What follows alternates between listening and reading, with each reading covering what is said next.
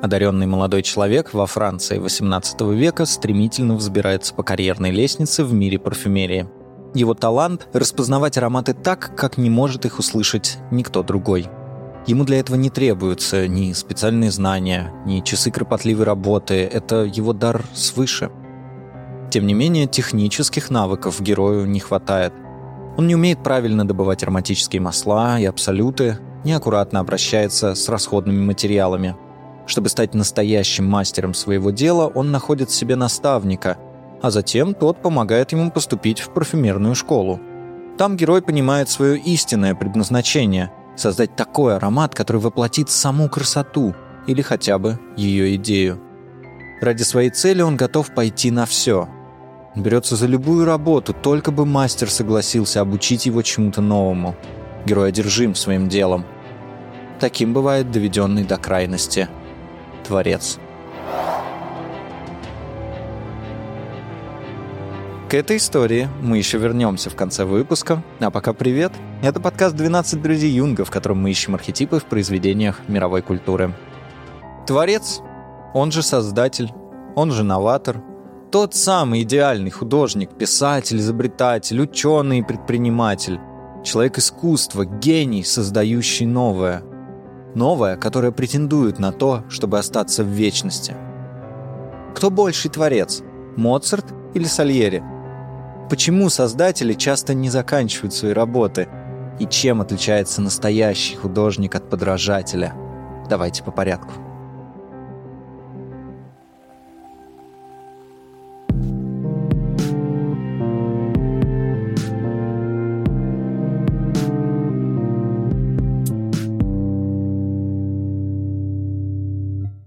Архетип Творца восьмой по счету в типологии 12 архетипов Пирсон.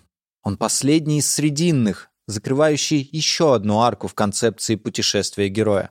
Давайте кратко вспомним, что было в предыдущих сериях.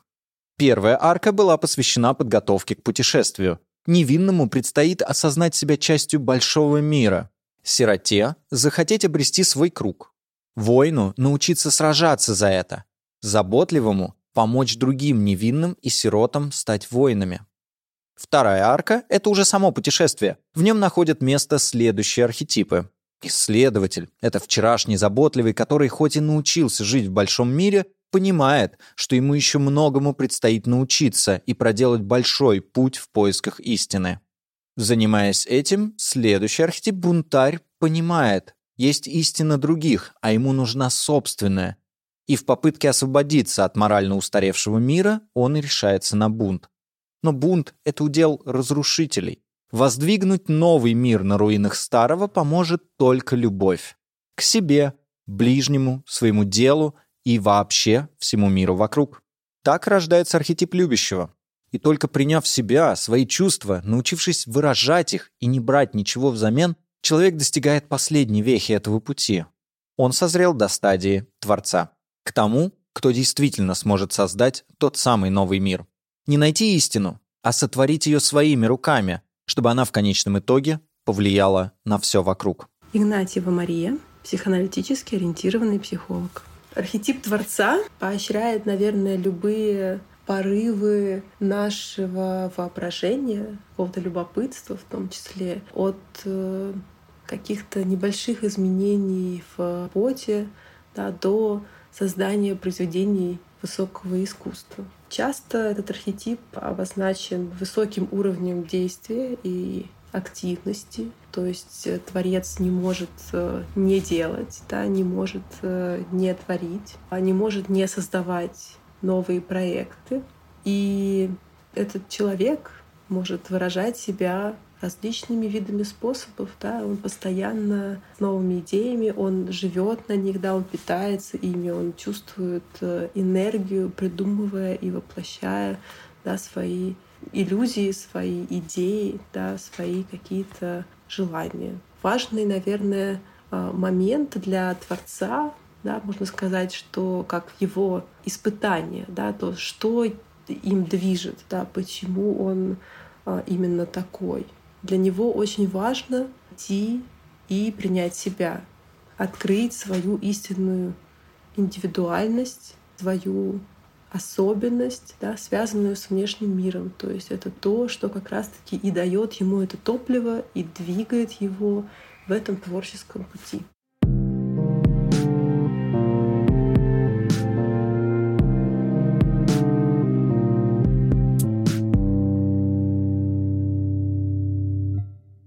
Творцом может оказаться кто угодно, человек любой специальности. Но неудивительно, что чаще всего герои-творцы так или иначе представляют собой дивный мир искусства. Писатели, художники, музыканты. Хотя, конечно, в сердце любого большого предпринимателя и инноватора живет творец. Визионер, способный почуять в воздухе какой-то тренд, незримый и плохо отрефлексированный общественный запрос и ответить на него, воплотив в реальность самую смелую мечту. Там, где не было ничего, появится завод, ресторан или дом. Ваш отец был важным человеком, а земли худые. Как раз по мне. Классический пример Леонардо да Винчи. Не только гениальный художник и скульптор, но и автор работ по анатомии, изобретатель и человек множества других талантов, опередивший свое время. Добрый вечер, господа. Вы обо мне слышали? Я художник. И изобретатель. А еще инженер.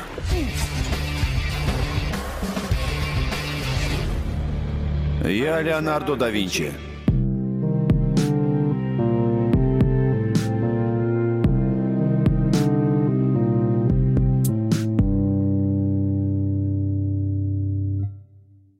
Творец всегда новатор и нонконформист. Его цель — найти воплощение для содержания своей головы.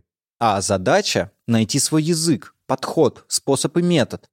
Иными словами, тот самый уникальный стиль, о котором можно услышать во всех советах для творческих людей. Первым и главным творцом в истории человечества был, вы не поверите, Бог. Вначале было Слово, и Слово было у Бога, и Слово было Бог. Не просто так одним из вариантов его названия может служить «создатель» с заглавной. Но конфессия здесь не имеет значения. В каждой религии все начиналось с появления фигуры Создателя из ничего. Добрый день. Меня зовут Оксана Куропаткина в замужестве Зеленова. Я религиовед, кандидат культурологии и доцент Центра изучения религии Российского государственного гуманитарного университета. По поводу того, насколько божественным сущностям приписывается творение мира. Конечно, это прежде всего актуально для монотеистических религий. Это христианство, иудаизм и ислам. Там все просто и понятно. Бог-творец, первоисток бытия, творит мир по своей воле. Однако в других религиях все будет не так однозначно. Если мы берем религии политеистические, там, где много богов, мы видим там множество вариантов. Довольно часто там действительно присутствует Бог-творец, но в отличие от монотеистических религий, где он находится в центре всего внимания и творение мира э, считается чем-то центральным, для истории мироздания, э, то в политеистических религиях э, божество творит мир, творит других богов, которые завершают это дело, и сам как будто отходит в сторону. Внимание ему уделяется значительно меньше. Сразу мне вспоминается древний, один из древнеегипетских вариантов творения мира, э, что из первозданного хаоса появляется бог Атум, а дальше он уже творит и структурирует мир. Есть еще один вариант в той же древнеегипетской религии, там не существовало единого нарратива о создании мира,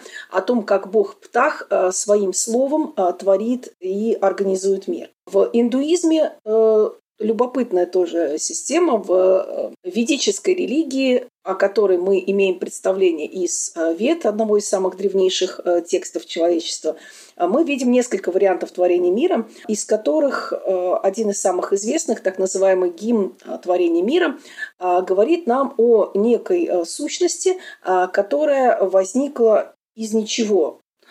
Даже не могу не процитировать. Мрак вначале был сокрыт мраком, все это было неразличимой пучиною возникающее прикровенной пустотой, оно одно порождено было силой жара. Вначале нашло на него желание. Это было первым семенем мысли. Проистечение сущего в несущего открыли, мудрецы размышлением вопрошая в сердце. И э, далее речь идет о том, что вот эта божественная сущность э, воспылала желанием, то есть э, сексуальная энергия была тем, что обустроила мир, но интересно окончание что вроде бы вот так был сотворен мир из двух этих божественных сущностей. Первая захотела, другое согласилась. Однако завершение очень интересно. Откуда это творение появилось? То ли само себя создало, то ли нет. Надзирающий над миром в высшем небе, только он знает это. Или не знает. То есть творение мира Э, остается большой тайной, э, непонятной для нас. Мы имеем по этому поводу только определенное предположение. Э, в более поздней версии индуизма творение мироздания, которое периодически воспроизводится, то есть мир создается, мир растет, мир уничтожается, и затем все начинается заново. Это творение мира отдано богу Брахме, где говорится о том, что Брахма рождается из золотого зародыша в яйце, который плавает в первобытных водах. То есть первобытный хаос, из него само по себе образуется это яйцо, брахма рождается там, затем раскалывает скорлупу на две половины, из которых создает небо и землю, а между ними воздушное пространство.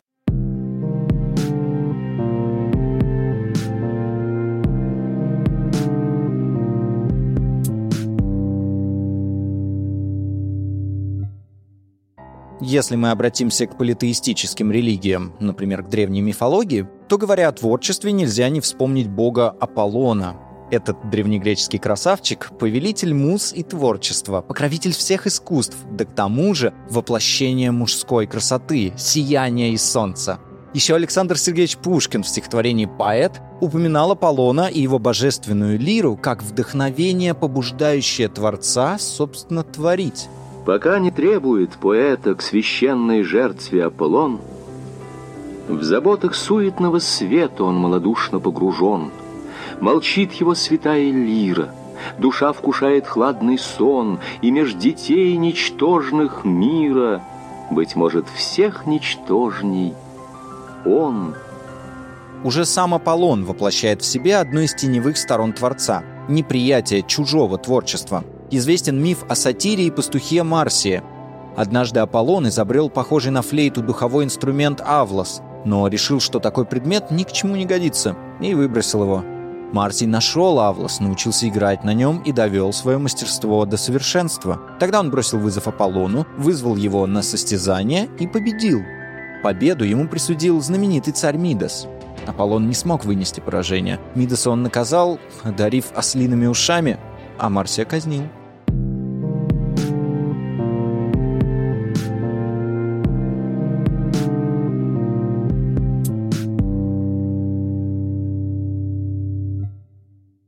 В античной эстетике появился термин «мимесис», что дословно переводится как «подражание». В классическом искусстве это был основной принцип творческой деятельности художника. Античная и отчасти средневековая эстетика и теория искусства были едины в том, что все искусства основываются на мимесисе, подражании природе и божественному.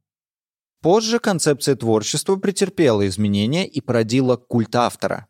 Еще одна, как говорится в рекламе, креативная пара Моцарт и Сальери.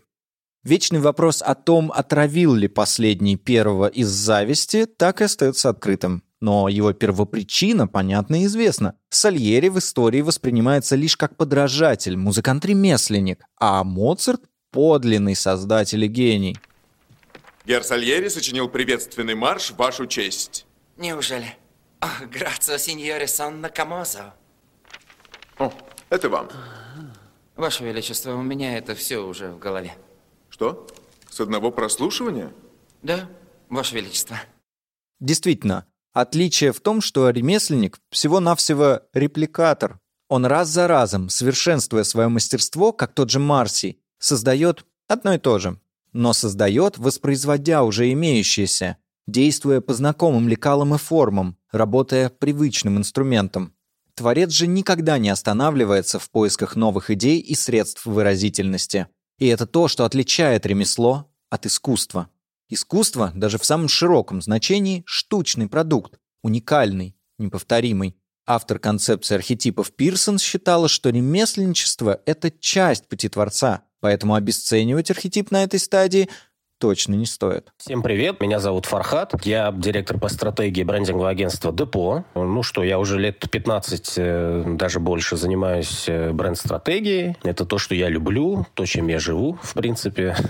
Ну, если про наши рынки говорить, реклама, брендинг, тут совершенно точно опытные креативщики, они вам скажут, что это вообще нифига не порыв, это не э, снизошедшее там с небес вдохновение там внезапно, это не увиденные во сне слоганы, сценарии роликов и так далее, что это тяжкий и достаточно неблагодарный труд, э, в котором все вокруг разбираются, да, и, а ты должен во всех этих дебрях э, найти уникальное решение. В нашей профессии креатив это же не, не самоцель, да, это не конечный результат. Плюс э, это процесс, ну, как минимум двухсторонний, а то и мультисторонний. И сказать здесь э, в какой момент и в какой точке этот креатив, собственно, родился, да, да, достаточно, наверное, тяжело и проблематично.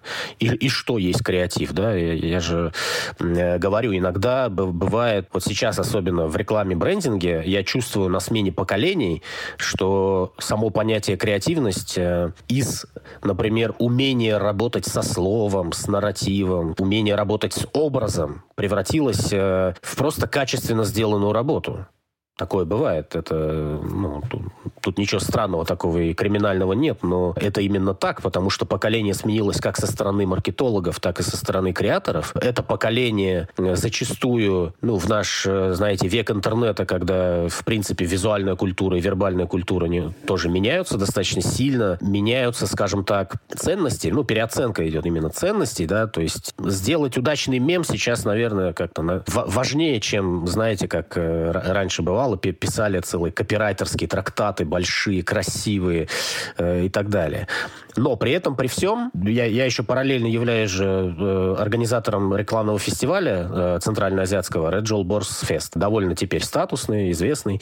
Вот. И у нас в этом году э, председателем жюри был Конрад Лефевр, очень известный креатор с миллионом канских львов э, из Бельгии. И как раз-таки мы с ним общались на эту тему, да, что нынче такое креативность и так далее. И если откинуть вот это все, о чем я говорю, всю шелуху, мишуру, да, и, и, но при этом этом не казаться там, э, быть ретроградом и так далее, то мы сошлись на том, что сторителлинг, искусство сторителлинга, оно все равно остается. Даже внутри каждого мема есть сторителлинг. Э, даже внутри там какого, какой-нибудь, не знаю, NFT штуки все равно должен быть заложен сторителлинг, да, и вот э, умение рассказывать истории, это есть креативность, наверное, для нашего рынка сегодня.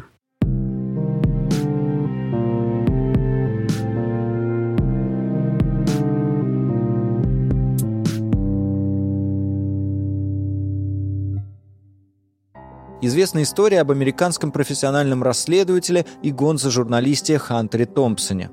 Прежде чем он стал профи, в юности он ночами механически перепечатывал Хемингуэя, чтобы прочувствовать стиль, обучиться ему, а затем, оттолкнувшись, создать собственный.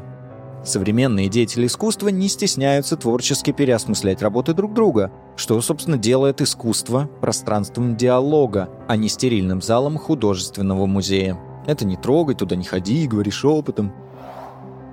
Вторым уровнем архетипа служит как раз вершина ремесленничества. Творец достигает такого умения, что ему больше не нужно ничего имитировать. Он достаточно владеет всеми инструментами, чтобы в полной мере воплощать в жизнь то, что задумал. Привет, меня зовут Ирина Саминская. Я руководитель проектов, специальных проектов Фонда поддержки современного искусства «Винзавод». Как подсказывает э, мне мой опыт, э, художнику сегодня в первую очередь необходимо обладать действительно такой визуальной колоссальной насмотренностью вообще того, что происходит в мире на тему искусства и, в частности, на тему современного искусства. Так устроено сегодня пространство, оно очень глобальное, и оно очень быстро распространяет информацию. Мы все находимся в такой постоянной переработке бесконечного количества э, внешней информации, информации, которая к нам поступает из разных источников. И на самом деле художники здесь не исключение. А, и вот помимо того, что художники, они обладают э, такой визуальной чувствительностью к тому, что происходит, ну, можно по-разному это называть, можно называть это талантом, можно называть это гениальностью. Как говорил мой педагог в университете, талант дается свыше, а гениальность — это черта характера.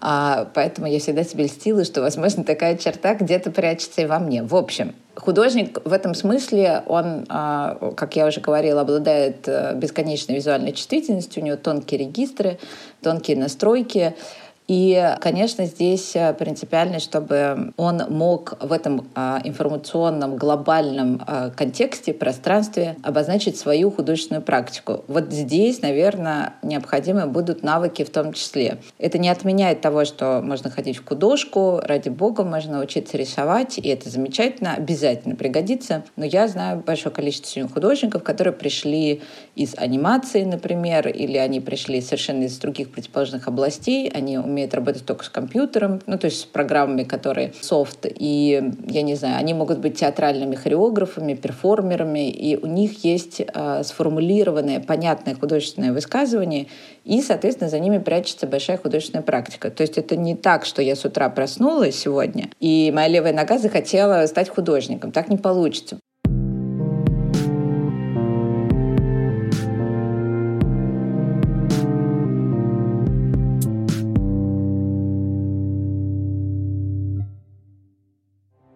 Ну а третий уровень Гений создает такие произведения, которые способны комплексно влиять на мир, общество и культуру. Это не значит, что этот третий уровень какая-то недостижимая стадия. Ведь история знает немало примеров того, что гениями не рождаются. Тот же Моцарт. Ведь если вспомнить его биографию, он рос в музыкальной семье, и отец с детства обучал его игре на фортепиано, нанимал учителей, возил на бесконечные концерты и выступления. И уже к подростковому возрасту Моцарт по навыкам превосходил многих взрослых музыкантов. Можно сказать, что творец — это и ребенок, который постоянно что-то рисует и лепит. И для ребенка, и для творца созидание есть способ познания мира вокруг. Но для ребенка это всего лишь игра, одна из форм существования — а для Творца – сам смысл жизни. Как пишут исследователи, он буквально задыхается от необходимости создавать. Привет всем 12 друзьям Юнга. Меня зовут Сережа Ильин, я кинорежиссер, сценарист. Следующей весной выходит мой дебютный полнометражный фильм, который называется «Страсти по Матвею». До этого я много лет работал как сценарист и креативный продюсер больших телевизионных шоу, выпускал несколько популярных проектов на YouTube. Парадокс в том, что творцы, которые занимаются кино и театром, люди, которые пишут э, пьесы и сценарии, очень часто хотят написать про самих себя. Очень часто хотят написать кино про кино, кино про то, как пишется кино, кино про то, как снимается кино. И парадокс в том, что практически никогда это не пользуется популярностью. Конечно, у нас есть э, довольно большое количество примеров удачных фильмов, пьес, постановок, кинопостановок про работников искусства, да, скажем так, немного по-советски. Но удивительно, что э, огромное количество попыток э, не увенчались успехом. В первую очередь, мне кажется, потому, что творец, как персонаж, это настолько стихийное поведение, это настолько непредсказуемые какие-то э, персонажные паттерны и повороты, которые может позволить себе э, персонаж, которого мы нарекли творцом, будь то э, сценарист, режиссер, э, я не знаю, кто он, театральный художник, смотря про кого мы придумаем нашу историю. Так вот, э, как-то по общему индустриальному мнению, скажем так, фильмы, кино про кино очень трудно заходит, потому что э, люди, скажем так, обыватели, э, зрители не находят соприкосновения, не находят узнавания, не находят общих черт э, в себе по сравнению э, вот с этими вот творцами, с этими героями. Хотя, конечно, мы можем вспомнить э, целый ряд удачных примеров. Мне почему-то приходит на ум фильм, который называется «Нью-Йорк, Нью-Йорк», а в русском переводе «Синегдаха Нью-Йорк» Чарли Кауфмана про одержимого режиссера, который э, бесконечно снимал кино про кино, кино про кино, кино про кино, то есть э, пока не стал такой вещью в себе. А, а из отечественных примеров, как ни странно, вспомнил прекрасный сериал, уже не очень новый, мне кажется, бесконечно стремящийся уже к классике российского кино, это «Оттепель», Э, Тодоровского, где тоже большинство героев это актеры, актрисы, э, кинорежиссеры. Мне кажется, что все эти удачные примеры, которых можно еще несколько десятков найти э, в море неудачных, так вот, все эти удачные примеры объединяет то, что там э, у Творца есть понятная э, и разделяемая массовым зрителям боль.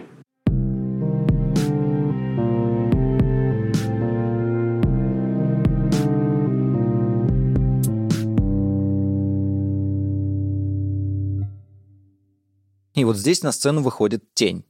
Теневая сторона этого архетипа обширна и имеет множество проявлений. Например, это зависимость от внешнего мира и боязнь критики, которая приводит к прокрастинации.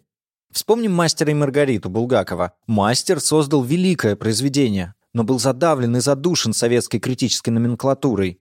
Предполагается, что истинный творец не бросит свое занятие даже в таком случае. Мастер же уходит в тень. Он сдается, сжигает роман и клянется больше никогда не писать. От забвения его спасает только Маргарита и ее любовь. Воланд помогает вытащить сгоревшую рукопись. Дайте-ка почитать. Я не могу этого сделать. Я сжег его в печке. Простите, не поверю. Этого быть не может. Рукописи не горят. А ну-ка, бегемот, дай-ка сюда роман. Вот она рукопись, вот она. Всесилен. Всесилен. Другой вариант падения в тень Мартин Иден. Этого персонажа мы обсуждали в качестве примера архетипа любящего в прошлой серии, но обещали еще вернуться к нему. Так вот, ради любви Мартин Иден стал писателем. Его талант был признан. Первое время он творил как одержимый, рождая одно произведение за другим.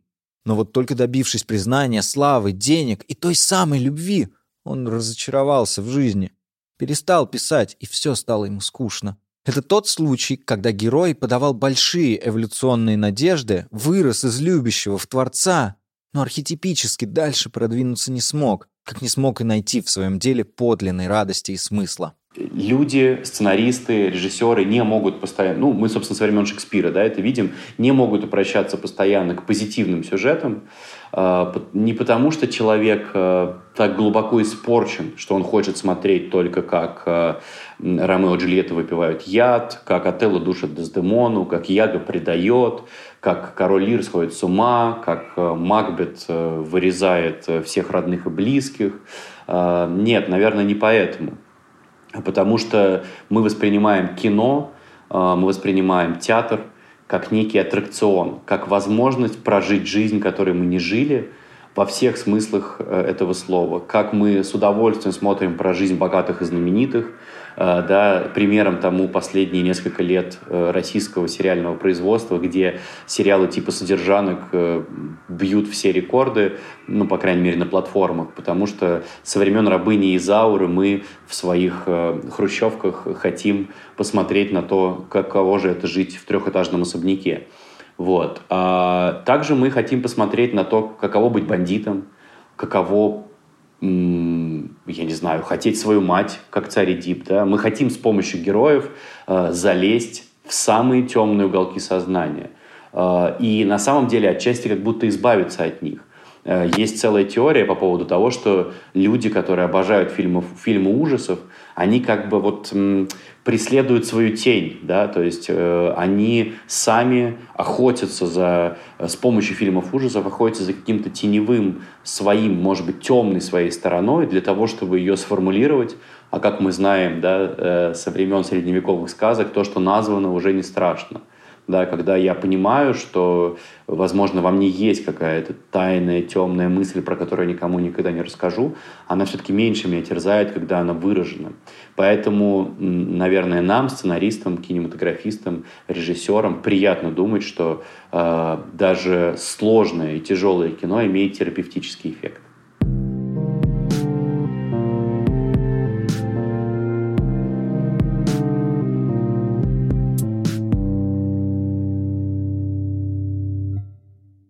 Из-за своей страсти к новаторству иногда творец оказывается неудел.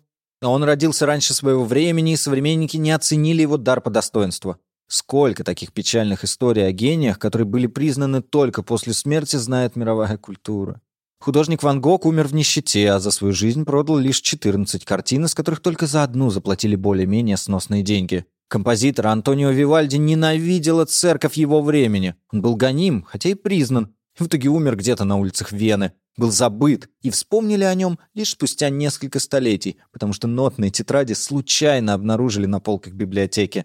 Также и Паганини, скрипач дьявола и многие-многие другие.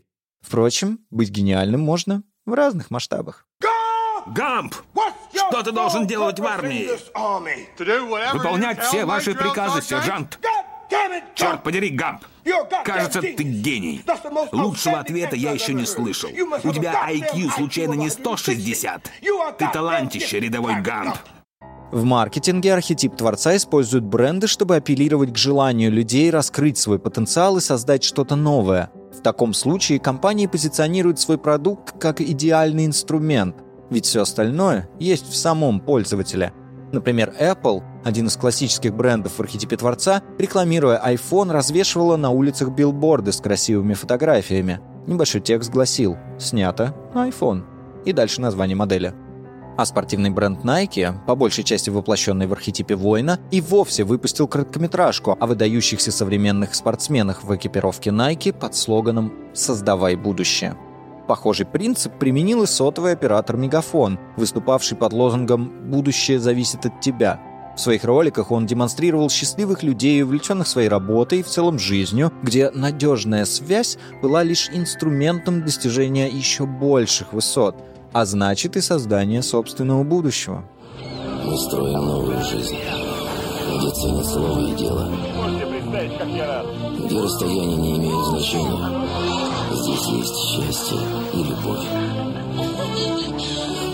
Здесь свобода – главная ценность. Здесь работа приносит радость. Нас миллионы. Мы очень разные, но мы вместе. Свободные люди великой страны. Отличная идея. Давайте встретимся. Мегафон. Будущее зависит от тебя. И хотя чаще всего бренды предлагают создавать будущее, мечту или самого себя, есть и другие примеры.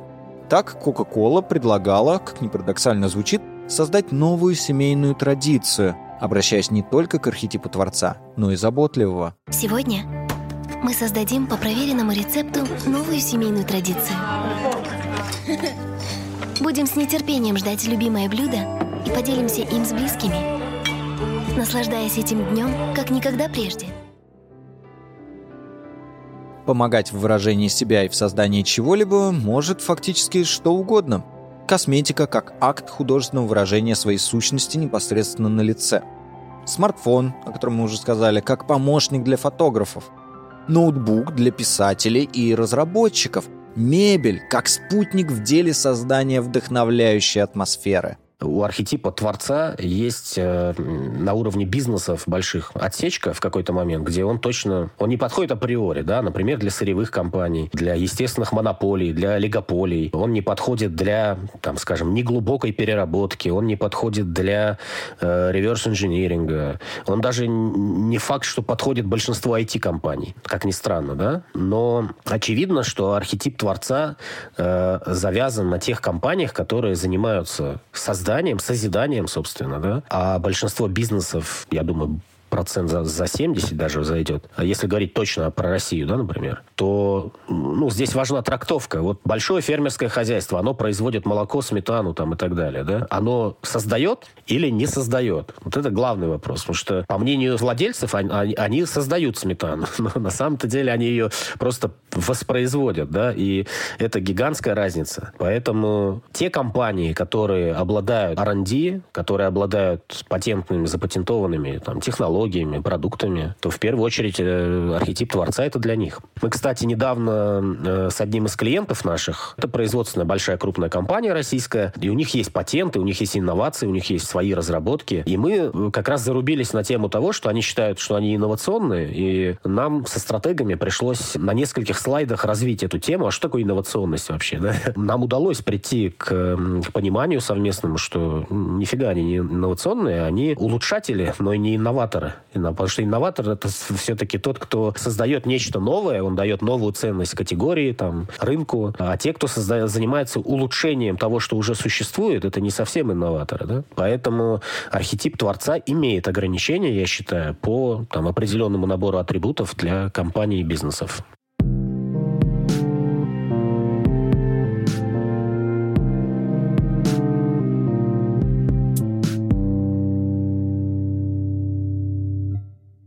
Гений и злодейство – две вещи несовместимые. В конце этой фразы обязательно стоит вопрос, а сама она звучит как тема для сочинения в младшей школе. В действительности для архетипа Творца такой вопрос не стоит. Совместимые. Вернемся к истории из начала выпуска. Нетрудно догадаться, что речь о Жане Батисте Гринуе из книги и фильма «Парфюмер». Что это такое? Я создаю аромат. В каждом аромате три аккорда,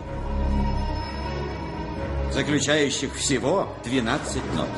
Но чтобы создать поистине небывалый аромат, нужно добавить еще одну ноту. Ночью мне приснилось, что ты мертва. Убита, как и другие девушки. Но что бы ни замыслил этот безумец, без тебя его замыслы обречены. Жан-Батист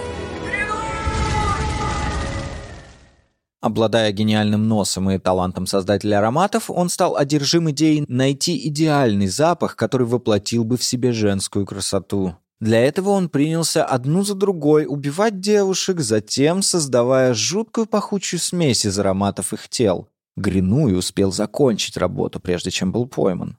Он смог создать аромат, вызывающий у людей любовное безумие. Все, кто его чувствовал, мгновенно забывали о том, что перед ними жестокий убийца. Действие этого запаха было так велико и парализующе, что даже стоя на эшафоте, палач провозгласил, что Гринуй невиновен, и сам же упал перед ним на колени. Этот человек невинен, как дитя. Он не убивал! Он не убивал! Он не виновен! Парфюмер, творец, достиг своей цели. Он смог создать неповторимый идеальный аромат — но что делать дальше? Гринуй не дает ответа на этот вопрос. Он выливает на себя весь флакон и погибает, будучи растерзанным толпой, обезумевшей от вожделения.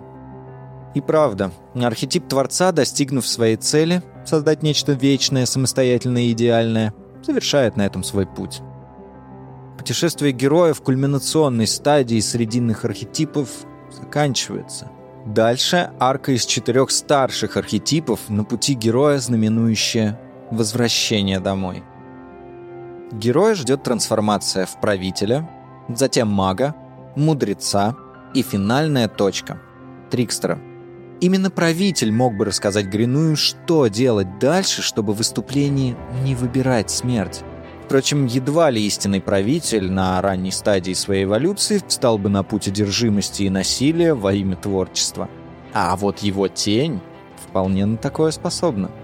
Но об этом поговорим в другой раз. Пока это был подкаст «12 друзей Юнга», я его ведущий Глеб. Услышимся в следующих выпусках. Пока.